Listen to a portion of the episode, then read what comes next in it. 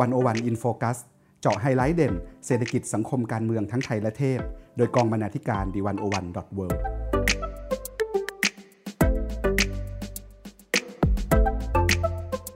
สวัสดีค่ะ One O One In Focus สัปดาห์นี้ ท่านผู้ฟังอยู่กับอีฟปาณิส โพธิ์ศรีวังชัย ผมเบนวงศ์พันธ์อมรินทร์เทวาครับ ประเด็นที่ผู้คนนะคะพูดถึงกันเยอะมากตั้งแต่ปลายปี 2020 จนถึงต้นปี 2021 ที่ถึงนี้นะคะว่า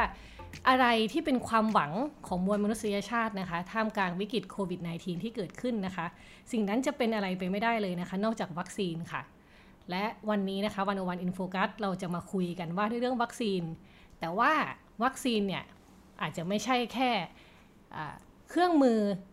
รักษาผู้คนหรือว่าป้องกันผู้คนจากโรคร้ายนะคะ แต่ว่าจริงๆแล้ววัคซีนเนี่ยมีเรื่องราวที่อยู่เบื้องหลังเยอะมากเหมือนกันนะคะ วันนี้ก็เลยจะมาชวนเบนมาพูดคุยว่าเรื่องการทูตวัคซีนคำนี้มันดูเป็นคำคนละขั้วเหมือนกันเนาะการทูตกับวัคซีนไม่รู้ว่ามันเกี่ยวข้องกันยังไงนะคะ เดี๋ยวให้เบนเล่าเรื่องการทูตวัคซีนให้ฟังนิดนึงค่ะครับ ช่วงปลายปีที่แล้วเนี่ยเราจะได้เห็นหลายบริษัทหลายชาติเนาะที่เขาประกาศความสำเร็จในการผลิตวัคซีนออกมานะครับซึ่งหลังจากนั้นก็จะตามมาด้วยดีลการซื้อขายเยอะแยะมากมาย ระหว่างประเทศนู้นประเทศนี้นะครับแต่ว่าการซื้อขายเนี่ยมันจะไม่ใช่เป็นการซื้อขายที่ตรงไปตรงมา เหมือนเวลาที่เราไปตลาดเนาะแบบเรามีเงินเราซื้อ เรามีของเราขายเราอยากขายแค่นั้น ใครซื้อขายกันตามตลาดแค่นั้นมันไม่ใช่ แต่ว่าดิววัคซีนเนี่ย มันมีวาระอะไรบางอย่างอยู่เบื้องหลังอย่างที่พี่อีฟบอกเนาะนะครับ มันจะมีเรื่องของผลประโยชน์เข้ามาเกี่ยวข้อง คนขายเขาจะเลือกว่าขายกับใคร คนซื้อเลือกว่าซื้อกับใคร หรือบางทีคนขายเนี่ยบางทีไม่ได้ขายด้วยซ้ำบางทีให้ฟรีเลยด้วยซ้ำหรือบางทีก็จะบอกว่าอะช่วยร่วมมือกับเราที่จะผลิตหน่อย ช่วยร่วมมือกับเราที่จะทดสอบหน่อย แล้วเราจะให้วัคซีนเป็นกลุ่มแรก ๆ ก็จะมีอะไรประมาณนี้เกิดขึ้นนะครับผม คือถ้าถามว่าวัคซีนเนี่ยมันสำคัญยังไงทำไมมันถึงเกิด การทูตวัคซีนขึ้นมาเนี่ยต้องย้อนไปให้ฟังนิดนึงนะครับว่าโควิด -19 เนี่ยคือทำให้เราทุกคนเนี่ยกำลังสับสนวุ่นวายกันมากเนาะชีวิตเราปั่นป่วนมากนะครับวัคซีนเนี่ยกำลังเป็นสิ่งที่คนทั่วโลกเนี่ยกำลังต้องการเหนือสิ่งอื่นใดเลยในตอนนี้นะครับเป็นความหวังเดียว และยังเป็นเรียกว่าเป็นแรไอเทมด้วย เพราะว่าผลิตออกมาเนี่ยไม่ได้ออกมาทีเดียวเป็นล้านๆนะครับ ผลิตออกมาได้น้อย คนที่ผลิตได้ก็จะมีแค่ไม่กี่ชาติไม่กี่บริษัทเท่านั้น มีแต่ชาติมหาอำนาจเท่านั้นด้วยที่ผลิตได้ครับชาติร่ำรวยอย่างอเมริกาอย่างจีนรัสเซียอะไรพวกนี้ที่ผลิตได้นะครับ ประเทศเรามีเป็นร้อยๆ แต่ที่ผลิตได้เนี่ยมีไม่กี่ประเทศเท่านั้นนะครับผมเพราะฉะนั้นคนที่จะผลิตวัคซีนขึ้นมาได้ และเป็นเจ้าของวัคซีนออกมาได้เนี่ยก็จะเป็นคนที่ทุกชาติจะจับจ้องครับผมคือเป็นชาติที่เนื้อหอม แบบใครๆก็อยากได้วัคซีนใช่ไหมครับในตอนนี้ ก็คนที่เป็นเจ้าของวัคซีนเนี่ยก็จะมีอำนาจต่อรองขึ้นมาทันทีนะครับเขาจะสามารถใช้วัคซีนตรงนี้เข้าไปเป็นใบเบิกทาง สมมุติว่าประเทศนี้อยากจะเข้าไปสารสัมพันธ์ อยากจะเข้าไปแลกเปลี่ยนผลประโยชน์อะไรต่างๆเนี่ยฮะเขาก็จะมีโอกาสที่จะใช้วัคซีนตรงนี้เข้าไปเป็นใบเบิกทาง ที่จะแผ่ขยายอิทธิพล แผ่ขยายอำนาจเข้าไปได้นะครับ คราวนี้นอกจากการซื้อขายธรรมดาเนี่ยอย่างที่ผมพูดไปเกริ่นไปนิดนึงว่ามันจะมีทั้งการให้ฟรีการให้อาจจะเป็นเงินกู้ให้ไปซื้อวัคซีน หรืออาจจะให้เป็นโครงการความร่วมมือต่างๆเนี่ยนะครับแต่ว่าเราต้องรู้อย่างหนึ่งว่าของฟรีมันไม่มีในโลกฮะไม่มีประเทศไหนที่จะให้อะไรกับใครฟรีๆเนาะใครจะมาใจดีกับเราเฉยๆมันเป็นไปไม่เป็นไปได้ยากเป็นไปได้ยากนะครับแบบประเทศแต่ละประเทศเนี่ยที่จะให้อะไรกับใครฟรีๆให้เงินฟรีๆอย่างเงี้ยมันมันเป็นไปไม่ได้ครับผมคือการที่ทำ ดีลวัคซีนลักษณะนี้การให้ฟรีอะไรก็ตามเนี่ยมันก็เหมือนเป็น soft power อย่างหนึ่งนะครับเหมือนอย่างสมัยก่อน ถ้ายกตัวอย่างอย่างเช่นอเมริกาในสมัยสงครามเย็นเนี่ยที่เขาจะให้เงินเงินกู้ให้เงินพัฒนากับหลาย ๆ ประเทศรวมถึงประเทศไทยประเทศในอาเซียนเนี่ยครับผมก็คือการที่อเมริกาให้เงินเนี่ยมันจะแลกกับการที่เขาเข้ามามีอิทธิพลในภูมิภาคเรานะครับ หรือเอาง่าย ๆนะฮะเอาที่เห็นชัดหน่อยที่ใกล้ตัวหน่อยก็คือจีนในตอนนี้นะครับมีโครงการเส้นทางสายไหมมีการให้ ความช่วยเหลือทางการเงินมากมายนะครับ ก็คือต้องการที่จะแลกกับการที่จีนจะเข้ามามีบทบาทอะไรบางอย่าง หรือเข้ามาเก็บเกี่ยวผลประโยชน์อะไรบางอย่างนะครับ และตอนนี้คือพอมีวัคซีนขึ้นมาเนี่ยวัคซีนก็กลายเป็นเครื่องมือใหม่นะครับที่เข้ามาแทนที่นโยบายอื่นๆที่ที่ผ่านมาอย่างเช่น เมื่อก่อนก็จะเป็นเรื่องเงิน เมื่อก่อนเป็นเรื่องโครงการโครงสร้างพื้นฐาน ตอนนี้ก็จะเป็นเรื่องวัคซีนแทนนะครับผม แต่คราวนี้ความซับซ้อนมันอยู่ตรงนี้ครับผมว่าชาติที่ผลิตวัคซีนได้เนี่ยมันไม่ได้มีแค่ชาติเดียว ไม่ได้มีแค่อเมริกาชาติเดียวไม่ได้มีแค่จีนชาติเดียวนะครับหลาย ๆ ชาติผลิตได้ มีอเมริกามีจีนมีรัสเซียอินเดียนะครับผมคราวนี้ทุกคนก็คิดคล้าย ๆ กันนะครับ ว่าเขาอยากจะใช้วัคซีนเข้าไปเป็นใบเบิกทางในแต่ละภูมิภาค และคราวนี้มันไม่ใช่ว่าทุกคนเขาแบ่งกัน อย่างเช่นว่าอะอยู่อเมริกาอยู่ไปภูมิภาคนี้นะ จีนอยู่ไปค่ะภูมิภาคนี้มันไม่ใช่ กลายเป็นว่าทุกคนเนี่ยอ่าหลายหลายชาติเนี่ยมองที่ภูมิภาคเดียวกัน เนี่ยจีนจีนอเมริกาจีนอินเดียต้องการเข้ามาอาเซียนค่ะนะครับเอเชียใต้จีนอินเดียก็แย่งกันอะไรเงี้ยครับอ่าฮะมันก็เลยเป็นความซับซ้อนตรงนี้ มันเลยทำให้การทูตวัคซีนเนี่ยมันมีนัยยะของการแข่งขันอยู่นะครับมันก็อาจจะเรียกได้เลยว่าเป็นสงครามการทูตวัคซีนนะครับคืออย่างก่อนหน้านี้เรามีเรื่องสงครามการค้า มีเรื่องสงครามเทคโนโลยีนะครับนับจากนี้ปี 2021 เนี่ยเราก็จะมีสงครามการทูตวัคซีนขึ้นมาอีกอันหนึ่งด้วยครับผมค่ะค่ะ แล้วมันมีความเป็นไปได้ยังไงบ้างคะในเราสามารถแบบแจกแจงออกมาได้เลยไหมว่าเอ้ยสถานการณ์ที่มันซับซ้อนยุ่งเหยิงอยู่เนี่ยมันมีความเป็นไปได้ยังไงบ้างในระเบียบโลกแบบใหม่เนี่ยค่ะ ครับอ่าถ้าให้ตอบนะคะคือต้องย้อนไปเดือนกรกฎาคมปีที่แล้ว มีนักรัฐศาสตร์คนหนึ่งนะคะชื่อว่าเอียนเบรมเมอร์เนี่ยเขาได้ทำนายออกมาว่ามันจะเป็นไปได้ทั้งหมด 3 รูปแบบนะครับอืมรูปแบบแรกเนี่ยเขาบอกว่ามันจะเป็นแบบที่ตัวใครตัวมันอ่า การแจกจ่ายวัคซีนเนี่ยตัวใครแปลตัวว่ามันอะไรแปลว่าตัวใครอะไรตัวมันนะครับอืมอะคราวนี้ถ้าถามว่าวัคซีนแบบตัวใครตัวมันเนี่ยคืออะไรเนาะอืมคือแต่ละชาติเนี่ยก็พยายามที่จะครอบครองวัคซีนให้ได้อยู่แล้วนะครับผมคือพอผลิตได้แล้วปุ๊บเขาก็จะแจกให้กับคนในชาติตัวเองก่อนอืมอืมพอเหลือปุ๊บค่อยจะแบ่งให้ประเทศอื่น ค่อยขายให้ชาติอื่นต่อไปนะครับ คือให้คนในประเทศตัวเองก่อน ชาติอื่นจะเป็นไงไม่สนใจ ขอให้คนในประเทศเราเนี่ยได้วัคซีนครบก่อน นะครับคราวนี้ไอสถานการณ์แบบเนี้ยเราเรียกได้ว่าเป็นชาตินิยมวัคซีน หรือเป็นวัคซีน nationalism ก็คือว่าอะชาติเรามาก่อนนะชาติอื่น รอรับส่วนเหลือจากเรารอรับส่วนแบ่งจากเราทีหลังเอาไว้ทีหลังใช่อันนี้จะเรียกว่าเป็นวัคซีน nationalism นะครับซึ่งสถานการณ์แบบนี้จริงๆ มันเกิดขึ้นมาแล้วหลายครั้ง ทุกครั้งที่มีโรคระบาดนะครับไม่ว่าจะเป็นเรื่องอย่างล่าสุดเลยคือหวัด 2009 H1N1 เนะครับผมอืมหรือว่าจะเป็นโรคอย่าง HIV เป็นโรคอย่างโปลิโอ ก็จะมีเหตุการณ์ลักษณะนี้เกิดขึ้นว่าจะมีประเทศที่เขาสามารถผลิตวัคซีนได้ ประเทศที่สามารถมีเงินซื้อวัคซีนได้ เขาก็จะพยายามเก็บวัคซีนให้ตัวเองก่อนอืมนะครับก่อนที่จะแบ่งให้ประเทศอื่นนะครับแล้วชาติที่จะเข้าถึงวัคซีนได้ก่อนก็คือชาติแบบไหน ชาติร่ำรวยถูกต้องไหมครับเป็นชาติอ่าที่พัฒนาแล้วอย่างอเมริกาชาติยุโรปอะไรเงี้ยเขาสามารถผลิตได้หรือไม่อาจจะไม่ผลิตได้แต่ว่ามีเงินที่จะซื้อวัคซีนได้ก่อน นะครับชาติพวกเนี้ยก็จะเข้าถึงวัคซีนได้ก่อนขณะที่ชาติยากจนเนี่ยก็คือนั่งมองตาปริบๆกันไปเนาะรอรับค่ะส่วนแบ่งรอรับรอให้เขาแจกในประเทศที่ครบก่อนแล้วค่อยรับทีหลังนะครับผมซึ่งอ่าและอีกอย่างหนึ่งคือ เหตุการณ์แบบนี้จะทำให้ชาติที่มีวัคซีนเนี่ยเขาจะมีอำนาจต่อรองสูงมาก เพราะว่าเขาเป็นผู้ผูกขาดวัคซีนนะครับเขาจะสามารถเอาวัคซีนตรงเนี้ยเข้าไปเล่นเกมการทูตได้แบบเข้มข้นมาก แต่สถานการณ์แบบเนี้ยมันไม่ได้เป็นผลดีเท่าไหร่ในยุคนี้เนาะเพราะว่าอืมคือต้องรู้อย่างหนึ่งว่าในช่วงโควิดนะครับมันไม่เหมือนการระบาดที่เราแล้วมานะครับ เพราะว่าอ่าเรื่องโควิดเนี่ยมันเกี่ยวข้องกับวิกฤตเศรษฐกิจด้วย ซึ่งเป็นช่วงที่โลกเนี่ยกำลัง มีห่วงโซ่ มีสายใยที่เชื่อมต่อกันหนาแน่นมากค่ะนะครับ คือประเทศหนึ่งล้มประเทศข้างๆก็ล้ม มันเป็นโดมิโนครับผม คือถ้าสมมติว่ามีประเทศหนึ่งที่ผลิตวัคซีนได้ก่อน และแจกในประเทศตัวเองครบได้ก่อน มันก็ไม่ได้แปลว่าประเทศนั้นจะฟื้นตัวได้นะครับผม คือการที่จะฟื้นตัวได้เนี่ยแปลว่าชาติอื่นก็ต้องฟื้นเหมือนกันนะครับ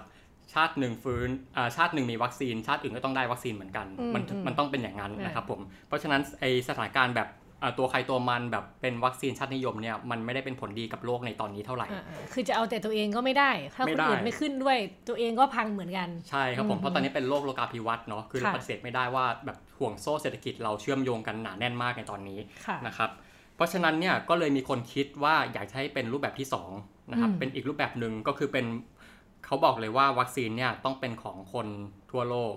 ไม่ได้เป็นของชาติใดชาติหนึ่งเท่านั้น ดูเป็นวิธีคิดในอุดมคติมากเลยนะคะวัคซีนเป็ค่อนข้างจะทั้งไอโลกเดีค่อนข้างยูโทเปียอืมนิดนึงนะครับผมอืมอ่าคือต่อให้ไอเดียนะคะคือต่อให้ชาติไหนจะผลิตออกมาได้เนี่ยก็ไม่ได้แปลว่าชาตินั้นจะเป็นเจ้าของวัคซีนนะครับอเมริกาผลิตได้เยอรมันผลิตได้ สุดท้ายต้องส่งเข้าที่กองกลางของโลก แล้วค่อยไปจัดสรรค่อยไปแบ่งกัน ว่าจะแบ่ง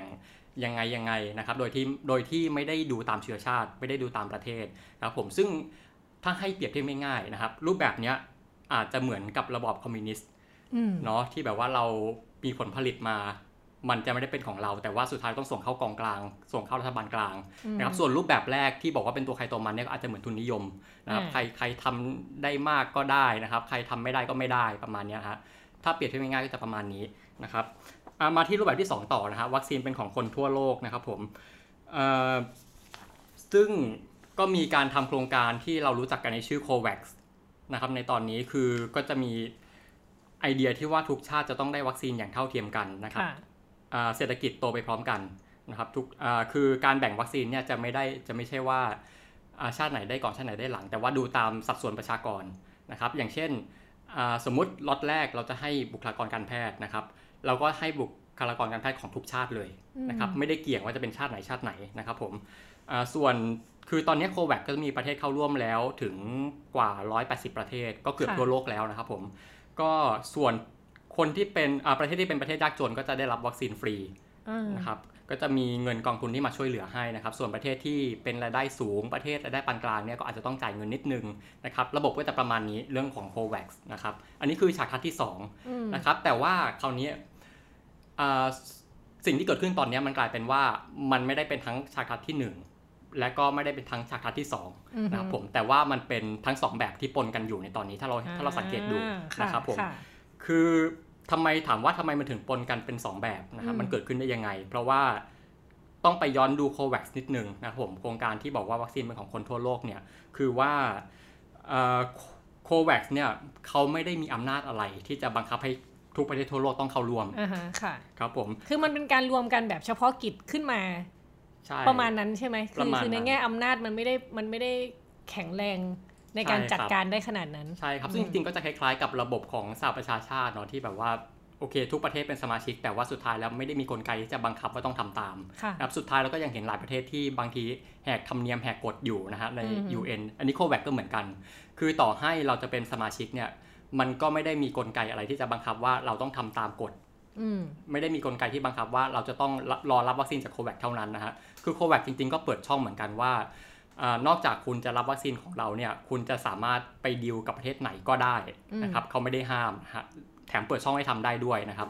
แล้วก็ซึ่งทุกประเทศในโลกเนี่ยก็คือ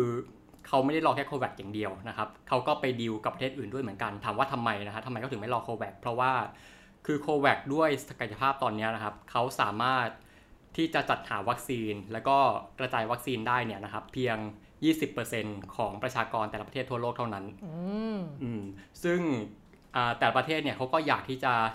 ให้วัคซีนกับคนครบให้เร็วที่สุดค่ะนะครับให้ครบ 100%เร็วที่สุดนะฮะ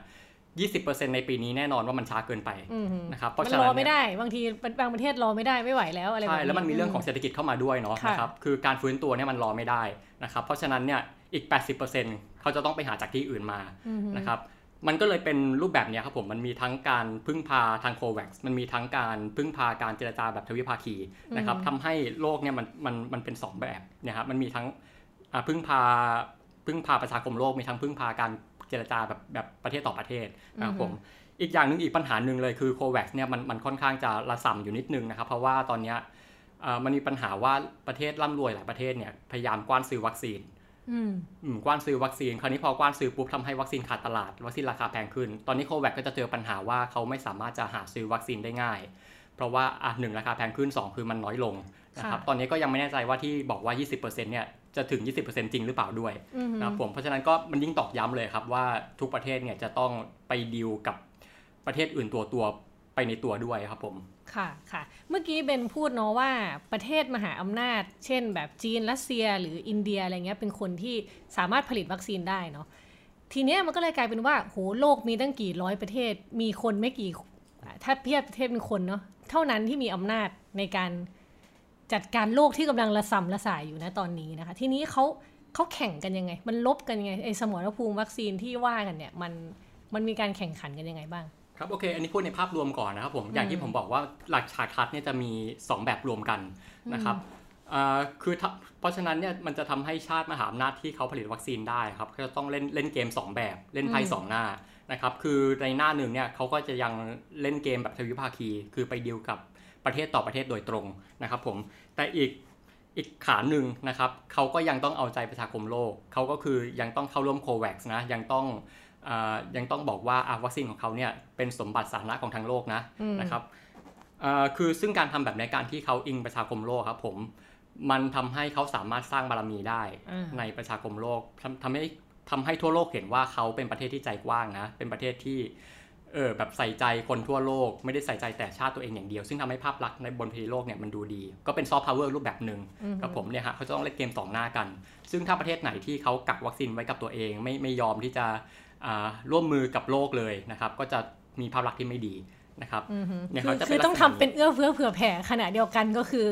คิดทางธุรกิจคิดทางการเมืองมาเยอะเหมือนกัน ใช่ มันก็เลยมีความซับซ้อนแบบนี้ครับผมจะต้องเล่นเกมสองหน้ากันนะฮะคราวนี้ไปเจาะเจาะที่แต่ละประเทศบ้างเนาะประเทศที่เป็นเจ้าของวัคซีนเนี่ยเขาเขาเล่นเกมกันยังไงนะครับ ตอนนี้จะมีหลักๆอยู่4ขั้วอำนาจที่เขาลงมาเล่นเกมนะฮะไล่ให้ฟังก่อนก็คือมีจีนหนึ่งคือจีนสองคือรัสเซีย 3 ก็คือสหรัฐอเมริกานะครับแล้วก็พวกพันธมิตรนะครับผมแล้วก็อย่างที่4เนี่ยคือหลายหลายคนอาจจะอาจจะอาจจะคาดไม่ถึงนิดนึงก็คืออินเดียนะครับเขาลงมาเล่นเหมือนกันนะครับผมไปที่อันแรกก่อนจีนนะครับพูดถึงจีนก่อนเพราะอะไรเพราะว่าจีนเนี่ยคือลุกหนักที่สุดเลยนะครับเขาไปทุกภูมิภาคเลยไปหลาย ๆประเทศไปเกือบร้อยไปกว่าร้อยประเทศเลยนะครับผม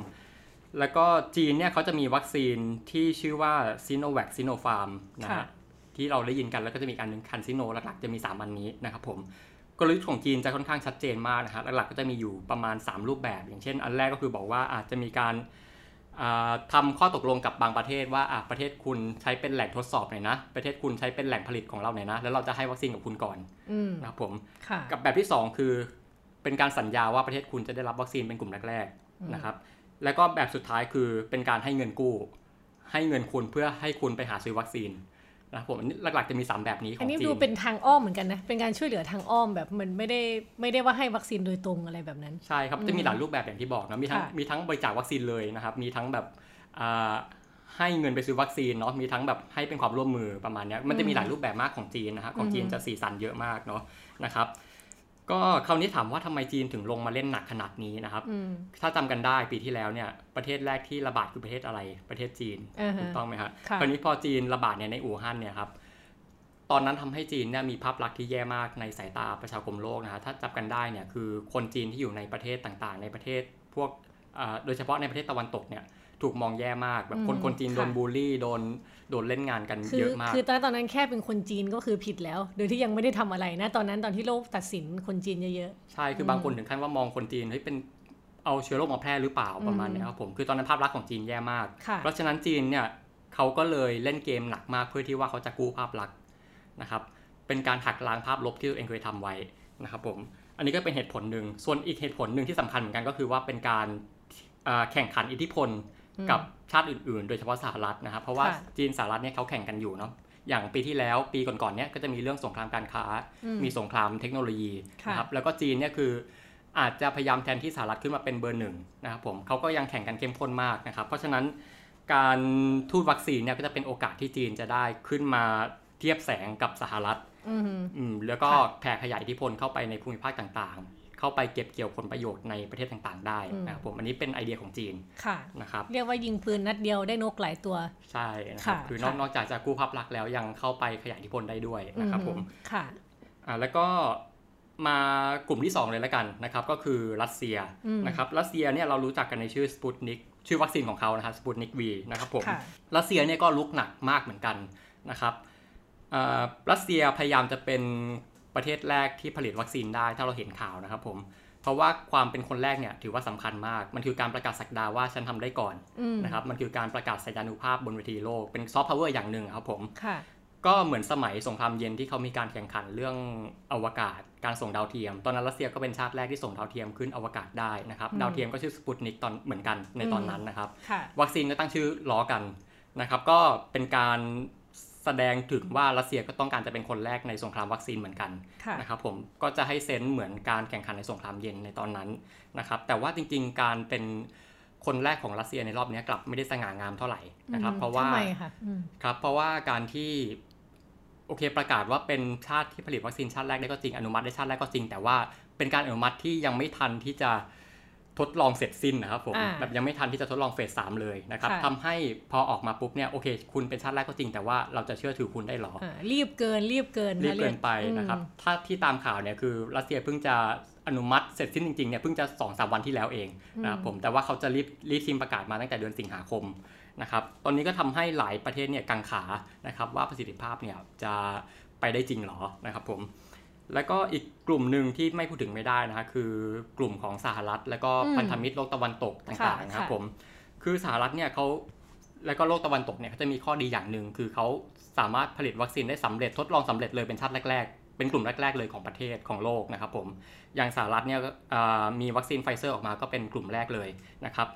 แล้วก็อีกอย่างหนึ่งที่เป็นข้อดีของของฝั่งนี้ก็คือว่าเขาสามารถผลิตวัคซีนได้มีประสิทธิภาพดีมาก เป็นที่น่าเชื่อถือนะ ถ้าเปรียบเทียบระหว่างวัคซีนของสหรัฐ วัคซีนโลกตะวันตก กับวัคซีนจีนรัสเซียเนี่ยของฝั่งตะวันตกเนี่ยจะดูน่าเชื่อถือกว่าเยอะนะครับผม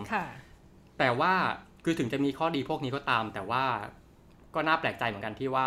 ประเทศอย่างสหรัฐแล้วก็โลกตะวันตกเนี่ยกลับไม่ได้เข้ามาเล่นเกมเยอะเท่าไหร่ไม่ได้เข้ามาเล่นเกมชัดเจนเท่าไหร่เพราะอะไรนะครับ เพราะว่าคือต้องอย่าลืมว่าประเทศตะวันตกหลาย ๆ ประเทศเนี่ยยังกำจัดโควิดไม่หมดเลย นะครับยังมีการระบาดอยู่เยอะมากนะฮะเป็นหลายเดือนแล้วก็ยังกำจัดไม่หมด เพราะฉะนั้นเนี่ยเขาอาจจะไม่ได้มีเวลาที่จะมาคิดถึงเรื่องนอกประเทศตัวเองมากเท่าไหร่นะครับเขาจะต้องมาคิดว่าจะทำไงให้ประเทศตัวเองเนี่ยการระบาดหมดไปซะก่อนนะครับอีกอย่างหนึ่งคือเรื่องของวัคซีนนะฮะวัคซีนที่ผลิตออกมาได้เขาก็อาจจะพยายามกันให้กับคนในกลุ่มประเทศตัวเองก่อน ให้กับคนในประเทศตัวเองก่อนนะครับผมนะครับแทนแทนที่ว่าจะได้เอาวัคซีนไป ไปเจรจาไปไปเล่ขายให้กับประเทศอื่นเนี่ยเขาก็ต้องเก็บไว้ให้กับตัวเองก่อนนะผมมันจะไม่เหมือนจีนที่ว่าจีนเนี่ยโอเค เป็นประเทศแรกที่เกิดระบาดก็จริง แต่ว่าสุดท้ายแล้วเขาสามารถจัดการได้ดีกว่า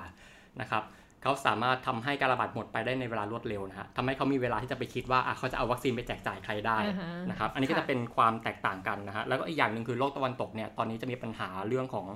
เขาพยายามกว้านซื้อวัคซีนเยอะนะครับซึ่งทำให้ภาพลักษณ์ของฝั่งนี้จะดูไม่ค่อยดีเท่าไหร่ ในสายตาชาวโลกในตอนนี้นะครับผมคือถ้าเทียบกับจีนเนี่ยตอนนี้ฝั่งสหรัฐกับโลกตะวันตกเนี่ยกำลังถือว่าแพ้จีนไปหลายกลุ่มเลยอ่าฮะค่ะจีนจีนเหมือนอยู่ตัวแล้ว แต่ว่าทางสหรัฐยังยังดูยังจัดการปัญหาภายในของตัวเองได้ไม่ดีเท่าไหร่นะใช่ครับผมและอีกอย่างหนึ่งคือเป็นเพราะน่าจะเป็นโดนัลด์ทรัมป์ด้วยที่เขาไม่ได้ให้ความสนใจกับโลกเท่าไหร่นะฮะคือเป็นอเมริกาเฟิร์สประมาณนี้ก็คือเขาก็เลยไม่ได้ที่จะสนใจประเทศอื่นมากนักในตอนนี้นะครับผมนะครับคราวนี้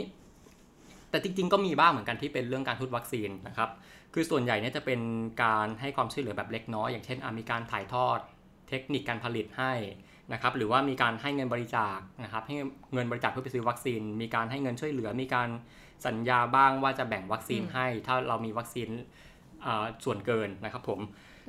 ก็คือแล้วแล้วพอเปลี่ยนเป็นโจไบเดนนี่คิดว่าจะมีนโยบายที่เปลี่ยนไปบ้างไหมคะอันนี้น่าสนใจมากครับ เพราะว่าจริงๆโจไบเดนเนี่ยแนวคิดคนละขั้วกับทรัมป์เลยนะครับโจไบเดนค่อนข้างที่จะให้ความสำคัญกับประชาคมโลกเนาะเท่าที่ดูนะครับผมเขา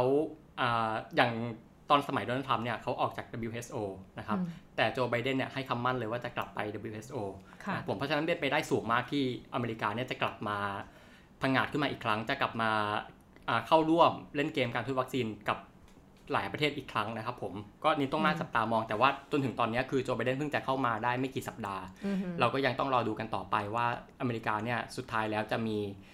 แนวคิดตรงนี้หรือเปล่านะครับ แต่ต้องอย่าลืมด้วยว่าอเมริกาเนี่ยยังมีการระบาดอยู่เยอะมากเหมือนกันนะฮะซึ่งยังจัดการไม่หมดซึ่งอเมริกาถ้าจะถ้าจะกระโดดเข้ามาเล่นตรงนี้ก็ต้องดูในประเทศตัวเองด้วย ว่าเขาทำได้หรือเปล่านะครับผมค่ะ ครับอันนี้อีกประเทศหนึ่งที่พูดถึงเมื่อกี้ก็คืออินเดียนะครับประเทศน่าจะสุดประเทศสุดท้ายของสี่สี่ใช่เราเราบอกว่าเรามีสี่นะครับอันนี้สุดท้ายและอินเดียนะครับก็คืออินเดียเขาผลิตวัคซีนได้เหมือนกันนะฮะชื่อโควิชิลด์นะครับแล้วจะมีอันนึงชื่อว่าโควัคซีนที่เขาร่วมมือกับบริษัทแอสตราเซเนกาของอังกฤษนะครับผมข้อได้เปรียบของอินเดียเนี่ยคือวัคซีนที่ค่อนข้างจะถูกเมื่อเทียบกับประเทศอื่นนะครับแล้วก็คุณภาพก็ถือว่าใช้ได้นะครับผมคราวนี้ถึงแม้ ถึงแม้ว่าอินเดียเนี่ยจะมีผู้ระบาดเยอะก็จริง มีจำนวนคนติดเชื้อเยอะก็จริง คือเป็นอันดับ 2 ต่อจากสหรัฐเลยครับผม แต่ว่าอินเดียเนี่ยก็ยังไม่ละเลย ยังเรียกว่ายังยังตั้งใจที่จะเล่นเกมการทุนวัคซีน ยังตั้งใจที่จะเอาวัคซีนของตัวเองเนี่ยไปแจกจ่ายไปขายให้กับประเทศอื่นๆนะครับผม คราวนี้อินเดียเขาจะมีนโยบายวัคซีนอยู่ชื่อหนึ่งเขาจะชื่อว่าวัคซีนไมตรีนะครับชื่อน่ารักจังชื่อ ความหมายตรงตัวเลยนะครับไมตรีก็คือความเป็นมิตรความเป็นเพื่อนความเอื้อเฟื้อนะครับผมคือเขาจะมีการบริจาควัคซีนให้กับหลายประเทศนะครับโดยหลักๆเนี่ยกลุ่มแรกๆก็คือจะเป็นกลุ่มประเทศที่เป็นประเทศเพื่อนบ้านนะครับประเทศที่มีรั้วรอบขอบชิดกับอินเดียนะครับอย่างเช่นเนปาลสีสีลังกา บังคลาเทศ หรือว่าพม่าก็ตามครับผมคือการที่มีนโยบายแบบวัคซีนไมตรีขึ้นมาเนี่ยนะครับหนึ่งคือตั้งใจที่จะยืนยันความเป็นพี่ใหญ่ของภูมิภาค นะครับเพราะว่าอินเดียก็เป็นพี่ใหญ่ของเอเชียใต้นะครับค่ะตั้งใจจะยืนยืนยันตัวตรงนี้ว่าเขายังเป็นพี่ใหญ่อยู่ กับ 2 คือต้องการที่จะแข่งกับจีนโดยตรงเลยนะครับ เพราะว่าจีนเนี่ยหลังๆ ก็เข้ามาแผ่อิทธิพลเยอะเหมือนกันนะครับถ้าอินเดียไม่ทำอะไรก็จะเสียอิทธิพลตรงนี้ให้กับจีนนะครับผมอันนี้คือไอเดียของอินเดียหลักๆนะครับผมค่ะโอ้ฟังแล้วก็เรียกได้ว่าน่าสนใจมากๆนะคะ เพราะว่ามันไม่ใช่แค่เรื่องของการรักษาโรคของการ แก้ไขปัญหาทางสุขภาพของของของของมนุษย์เราเนี่ยนะคะ แต่ว่ามันมีเรื่องระเบียบโลก มีเรื่องการเมืองระหว่างประเทศที่ซ่อนอยู่ในนั้นเยอะมากนะคะ ค่ะ เมื่อกี้เราพูดไปถึง 4 ประเทศมหาอำนาจเนาะที่สามารถผลิตวัคซีนได้ ในขณะเดียวกันนะคะ มันก็มีกลุ่มประเทศที่เนื้อหอมเหมือนกัน แต่ว่าเนื้อหอมอีกแบบเนาะ ก็คือเนื้อหอมคือทุกคนอยากจะบุกเข้าไปช่วยเหลือครับใช่อยากคจะรับบุกเข้าไปแบบเออ มาใช้วัคซีนฉันสิมาอะไรแบบนี้นะคะ ซึ่งเนี่ยอยากให้เบนเล่าให้ฟังเหมือนกันว่า อย่างภูมิภาคเราเนาะอย่างไทยหรือว่าอาเซียนเนี่ยที่เขารู้กันว่าเนื้อหอมในสายตาชาติมหาอำนาจที่เขาอยากจะเข้ามาทำอะไรกับเราเยอะเหมือนกัน โดยไม่เว้นแม้แต่เรื่องของวัคซีนที่เขาก็บุกเข้ามาเยอะเนาะอยากให้เบนเล่าให้ฟังนิดนึงว่า เออ อาเซียนเราเนี่ย มันตั้งรับยังไงกับกับการแผ่ขยายอำนาจทางวัคซีนค่ะครับอาเซียนเนี่ยเป็นภูมิภาคที่จริงๆอะหลายชาติมหาอำนาจพยายามเข้ามาเยอะมากนะครับผมเป็นมานานแล้ว สหรัฐจีนญี่ปุ่นอินเดียอะไรต่างๆเข้ามานะครับ เพราะว่าเป็นจุดทางภูมิรัฐศาสตร์ที่มีความสำคัญมากกับโลกนะครับ ผมทำให้หลายประเทศเนี่ยต่างเข้ามานะครับ เพราะฉะนั้นเมื่อในตอนนี้มีเรื่องของวัคซีนเข้ามาด้วยนะครับ หลายชาติก็พยายามจะใช้การทุนวัคซีนเข้ามาเหมือนกันนะครับ หลักๆเลยแน่นอนจีนนะครับเขาไม่พลาดเพราะว่า อาเซียนเนี่ยมีพรมแดนติดกับจีนเยอะมากนะครับผม แล้วก็อาเซียนเนี่ยยังเป็นจุดยุทธศาสตร์ที่สำคัญมาก เขาสามารถเป็นทางออกทะเล เป็นทางออกทั้งทางบกทางทะเลต่างๆเนี่ยให้กับจีนได้หลายช่องทางมากค่ะนะครับเอ่อก็คืออย่างที่เราเห็นเนี่ยจีนเขาจะมีโครงการเส้นทางสายไหมทั้งอืมทางบกทางทะเล ซึ่งจะผ่านหลายพื้นที่ในอาเซียนมากนะครับผมเพราะฉะนั้นการทุนวัคซีนเนี่ยก็จะเป็นประโยชน์กับอ่ากับโครงการต่างๆ ตรงนี้ ซึ่งจะทำให้จีนอาจจะมีอำนาจต่อรองกับการ กับการพูดคุยผลประโยชน์ต่างๆ ในอนาคตได้ กับการทำโครงการอื่น ๆ ในอนาคตได้นะครับ แล้วก็อีกประเด็นหนึ่งก็คือว่าตอนนี้ต้องอย่าลืมว่าในเอเชียตะวันออกเฉียงใต้เนะครับ มีกรณีพิพาทกับจีนอืมหลายเรื่องนะครับค่ะหลักๆ คือจะเป็นเรื่องของทะเลจีนใต้ แล้วก็อีกอันหนึ่งที่เพิ่งมาใหม่ก็คือเรื่องของแม่น้ำโขงที่จีนสร้างสร้างเขื่อนบริเวณเหนือแม่น้ำโขงจนทำให้ประเทศอาเซียนเนี่ยเดือดร้อนเพราะว่าอะเจอปัญหาเรื่องน้ำแห้งแล้งประมาณเนี้ยครับผม ค่ะคราวนี้เกี่ยวข้องยังไงกับเรื่องวัคซีนนะครับ เพราะว่าการที่จีนเข้ามาทำการทุนวัคซีน เข้ามาบริจาควัคซีนเข้ามาเอ่อเข้ามามอบเงินมอบความช่วยเหลือต่างๆให้เนี่ยครับผมมันคือการสร้างอำนาจต่อรองเหนือกรณีพิพาทนะครับอือฮึเพราะว่ามันเรียกง่าย ๆ มันคือการใช้เงินฟาดหัว ค่ะ อันนี้ใช้คำง่ายๆเลยนะครับอ่าฮะซึ่งจริงอ่าฮะๆจริงๆกลยุทธ์แบบนี้มีมานานมากแล้วนะครับอืมไม่ได้เพิ่งจะมีตอนวัคซีน อย่างเมื่อก่อนจะอยู่ในรูปของโครงการช่วยเหลือทางเศรษฐกิจ อยู่ในรูปของโครงการเส้นทางสายไหมนะครับผมอ่า จีนเนี่ยเอา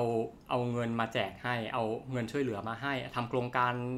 โครงสร้างพื้นฐานให้ต่างๆ ให้กับเนี่ยฟิลิปปินส์อินโดนีเซียมาเลเซียเนี่ยนะครับอือหือเพื่อที่ว่าจะให้ประเทศเหล่านี้สงบปากสงบคำลงค่ะในกรณีของอากรณีพิพาทอย่างเช่นทะเลจีนใต้นะครับผมอือหือหรือว่าอย่างปีที่แล้ว ปีที่แล้วเลยที่โควิดเพิ่งเกิดใหม่ๆ ที่ยังไม่มีวัคซีนนะฮะจีนเขาก็เริ่มเล่นเริ่มเหมือนกันก็คือเขาเริ่มใช้หน้ากากกับ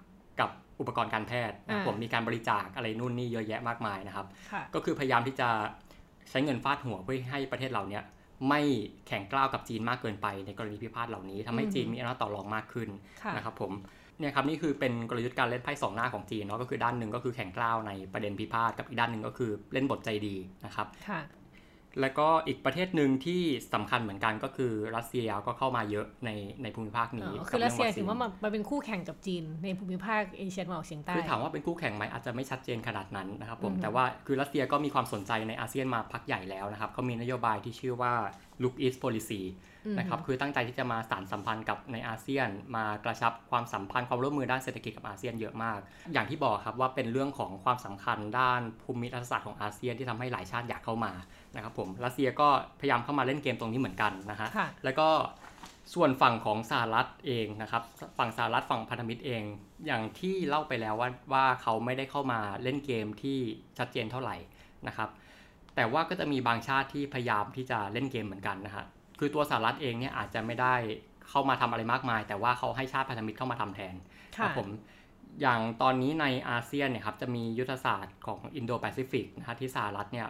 ในสมัยโดนัลด์ทรัมป์พยายามเดินหน้านะครับ พยายามปิดล้อมจีนนะครับอืมก็จะมีชาติแกนนำของอินโดแปซิฟิกหลัก ๆ ก็คือมีอยู่ 4 ชาติที่เราเรียกว่า The Quad นะครับมีสหรัฐ มี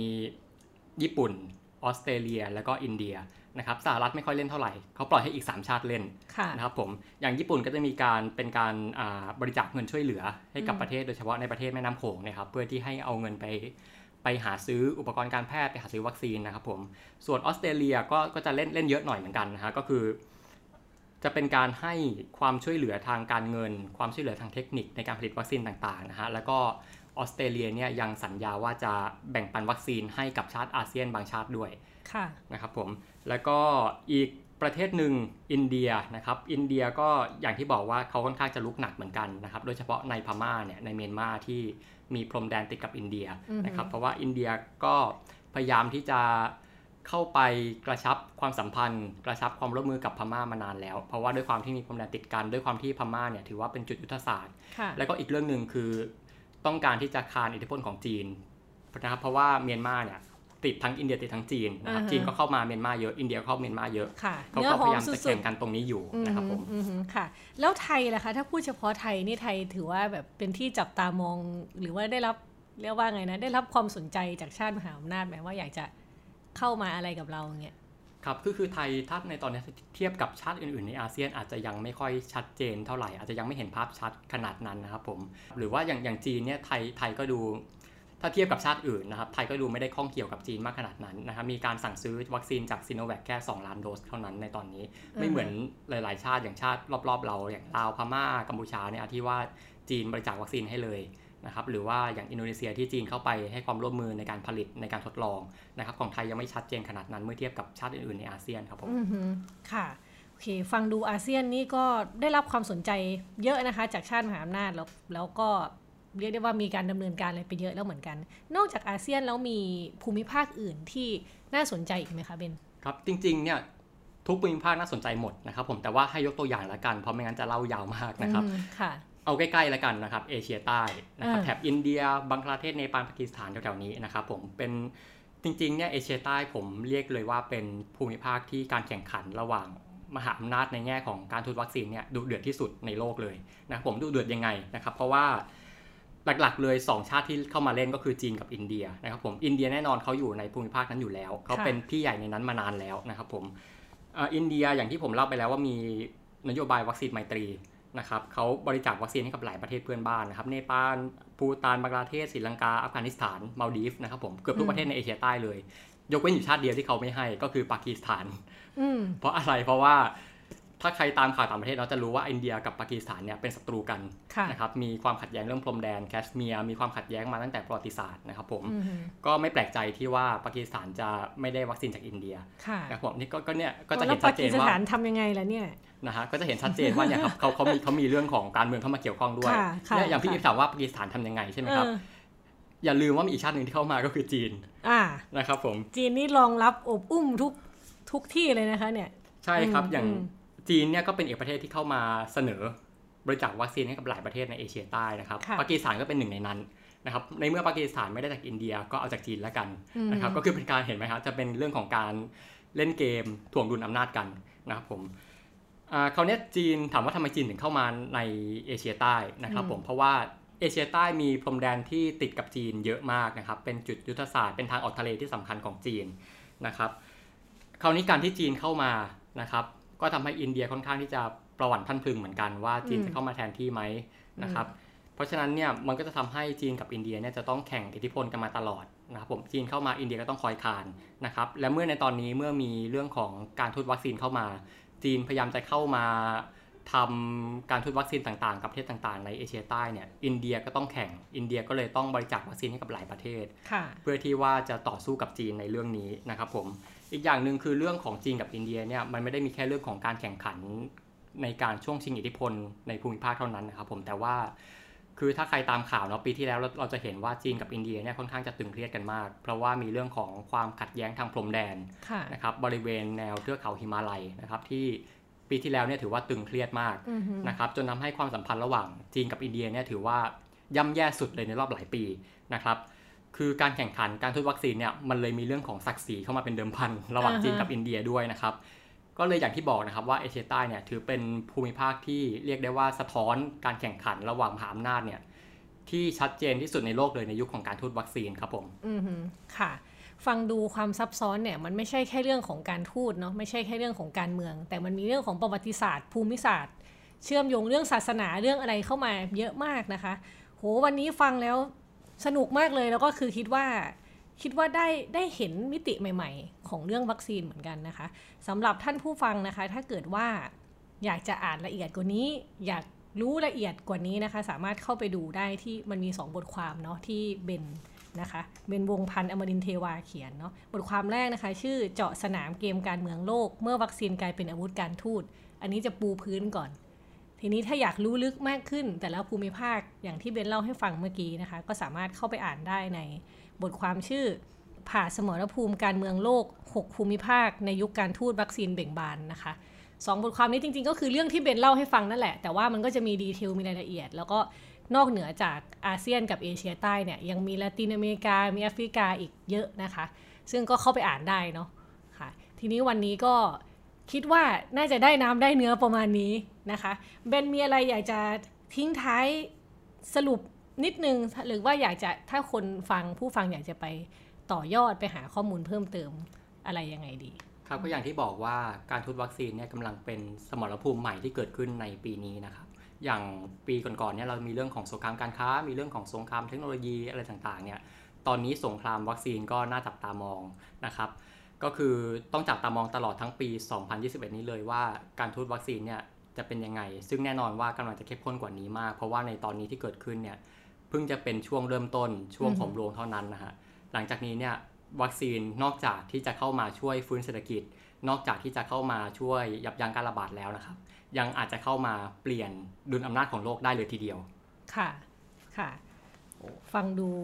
มีเรื่องให้น่าติดตามอีกเยอะมากนะคะ แต่สำหรับวันนี้รายการวันโอวัน In Focus ก็ประมาณนี้ถ้าเกิดว่าสัปดาห์หน้ามีอะไรก็สามารถติดตามได้ที่เพจ d 1 0 1 w o r l d หรือว่าดูในช่อง พอดแคสต์ของทางวันโอวันนะคะ หรือเข้าไปที่เว็บไซต์ d 1 0 1 w o r l d ก็ได้ ยังมีบทความมีคลิปมีอะไรอีกเยอะแยะมากมายนะคะ นอกเหนือจากรายการพอดแคสต์ของเรานะคะค่ะวันนี้อีฟปาณิสโพธิ์ศรีวังชัย ครับ และผมเป็นวงศ์พันธ์อมรินทร์เทวาครับ ค่ะขอลาไปก่อนนะคะ สวัสดีค่ะ